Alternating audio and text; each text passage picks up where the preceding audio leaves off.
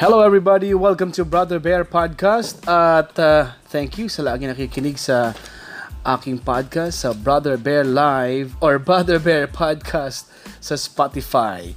Brother Bear Live pala sa ano yan, sa Facebook and Instagram. Okay. Ano ba ang ba- balita? Eto, bago ako dun sa top stories, well, ngayong araw, no, nagpakilala na yung Bikoy funniest video, ay hindi pala, yung Bikoy, uh, Bikoy, um, sino ba siya? Bikoy video uh, person. ang tao sa Bikoy video, o si Bikoy mismo, nagpakilala na siya sa madlang people. Sabi ng iba, sa, sabi ng mga comment sa Facebook, nagtatakip-takip ka pa, naghud-hud ka pa sa video, magpapakilala ka rin lang naman. Ah, syempre, parang namang magandang production. Ganun talaga. ah, nagpakilala na. So, yun ang nangyari. Tingnan natin ang development ng story na to. Ano ang kaharapin niyang kaso? Kasi pa, bibigyan siya na ano eh. Uh, yan ng gobyerno bilang paninira sa gobyerno, sa administrasyon, pati sa pamilya ng Pangulong pa, pa, Duterte. So tingnan natin ang magiging development niyan. Pero kanina naman, napag-usapan namin yung tungkol sa state witness kasi si uh, Rodel Jaime na sinasabi nilang sinasabi ng mga otoridad na uh, uh, person person of interest okay uh, dun sa gumawa ng website ng Bikoy Videos ay sinabi niya na makikipagtulungan na siya sa gobyerno para maturo kung sino talaga ang uh, ang principal o kung sino talaga ang pinanggalingan ang nag-utos na maggumawa ng mga videos ng Bikoy videos para manira dito kay President Duterte. Well, napag-usapan namin kanina sa konsulta mo. Pwede mong ma- kung ikaw ay uh, uh, ikaw ay uh, student, uh, kailangan niyo to sa alam niyo mga broadcasting student. Kailangan niyo 'yun ng ano eh, kailangan niyo ng uh, kailangan niyo to pag-aralan kasi uh, baka lumabas sa pol sci subjects niyo o kaya sa sa ethics niyo sa pagsusulat baka lumabas itong issue, di ba? O kaya ang ganitong topic ang tungkol sa state witness, diniskasyon ng guest naming lawyer, attorney Paul Talaw, ang tungkol dun sa pagiging state witness. Kailan maaring maging state witness ang isang akusado? At kapag naman napatunayan na nag ano ka lang, uh, ginawa-gawa mo lang yung pinagsasabi mo. Kunwari, ikaw ay uh, state, uh, gusto mong kumakampi ka para ituro mo kung sino talaga ang may kinalaman at ikaw ay napatunayan na nagkamali, uh, delikado ka rin pala. Pwede kang abalik as akusado at pwede kang managot sa batas. So, ang ganda ng paliwanag ni Attorney Paul Talaw. Panoorin niyo ang Facebook Live namin uh, sa at UNTV Radyo La Verdad Facebook page at na page na, na page. Na-share ko rin yon sa, sa aking Facebook page sa Brother Bear Live para sa mga fans natin na nanonood doon.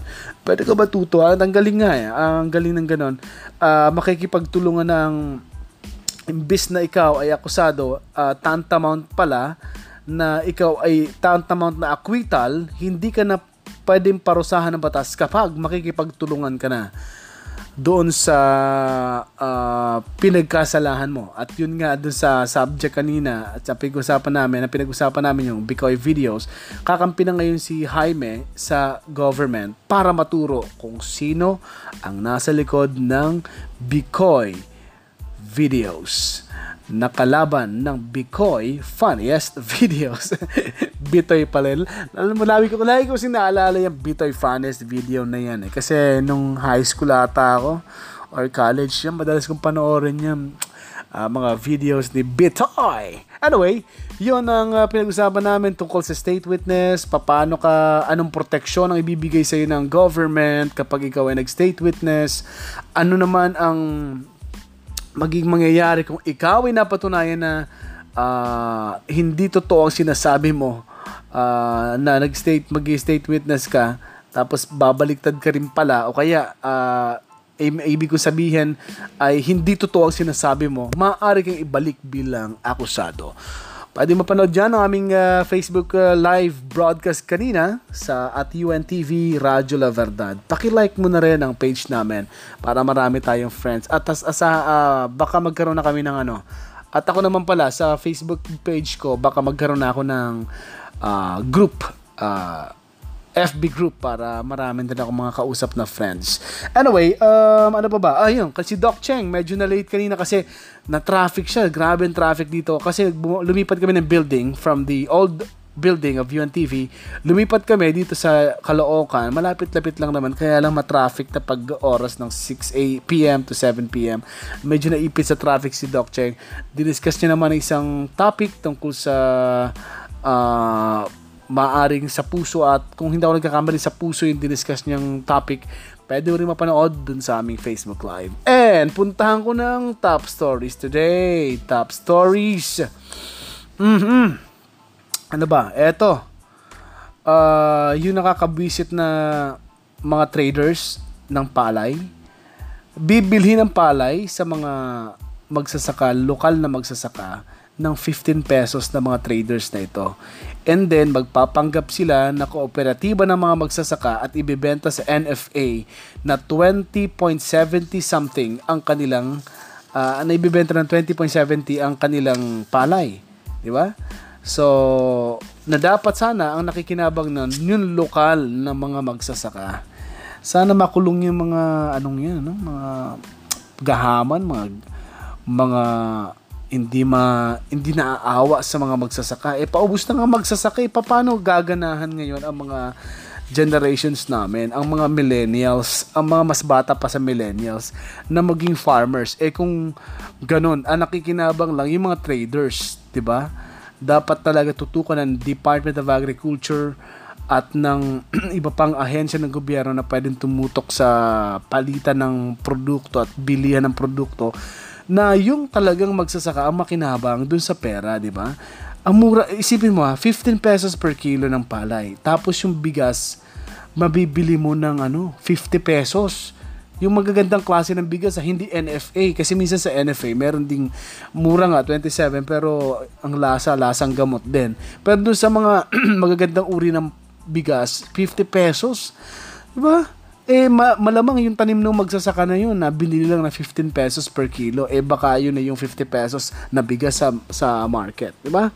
So, sana yung mga traders na yun, kasi gumagawa, pinaiimbestigahan na raw ng DA, nako, sana hindi lang imbestiga yan ikulong nyo na yung mga traders na gago na sila lang nakikinabang. Yung mga lihitimong magsasaka na kapareho ng mga magulang ko na nagtanim ng palay, hindi makinabang ng marami, di ba? Mm. Although yung yung parents ko nagbumibili din talaga noon ng, ng palay, pero uh, alam na kasi nila eh, yung lihitimo lang na binibilan talaga nila na uh, mga kooperatiba, doon sila bumibili para makinabang yung totoong magsasaka, yung lokal na magsasaka. Kaya yung mga gahama na uh, traders, yun dapat ang parusahan ng batas. So yun, pinapaimbestigan daw ni Secretary Manny Piñol. Sana Mr. Manny Piñol ay mahuli mo talaga, makulong mo ang mga gahaman. Kaya para dumami ang magsaka sa Pilipinas. Kasi agricultural land tayo, dapat mga magsasaka tayo dito at mura dapat ang palay. Mura ang gulay, di ba? Ganung bagay.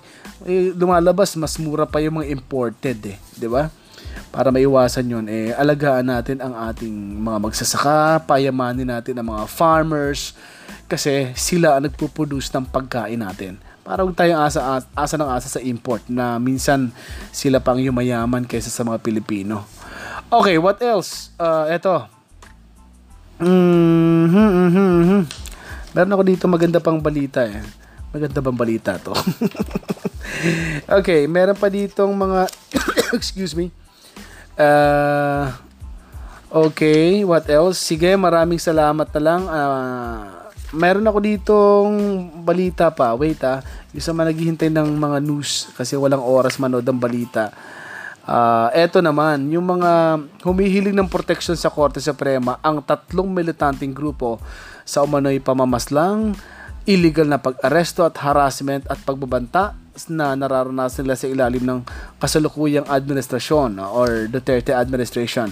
Ang tatlo pong uh, militanteng grupo nito ayon sa balita ay ang grupong Karapatan, Rural Missionaries of the Philippines at Women's Group na Gabriela. Dahil sila ay uh, sabi nga nila, hinahara sila, illegal ang pag-aresto sa kanila at pinapas lang. So, humihingi sila sa Supreme Court ng protection. Ang protection na yon ay tinatawag nilang Temporary Protection Order or TPO at itong uh, writ of habeas data. Yan ang hinihiling nila sa Supreme Court. Okay? Yan muna ang aking top stories for today at ang maisi-share ko. And don't forget to follow me sa Facebook and Instagram. That is Brother Bear Live. Para sa mga vlogs ko naman sa YouTube. That is Bro Bear Vlogs. Maraming salamat. Goodbye everybody.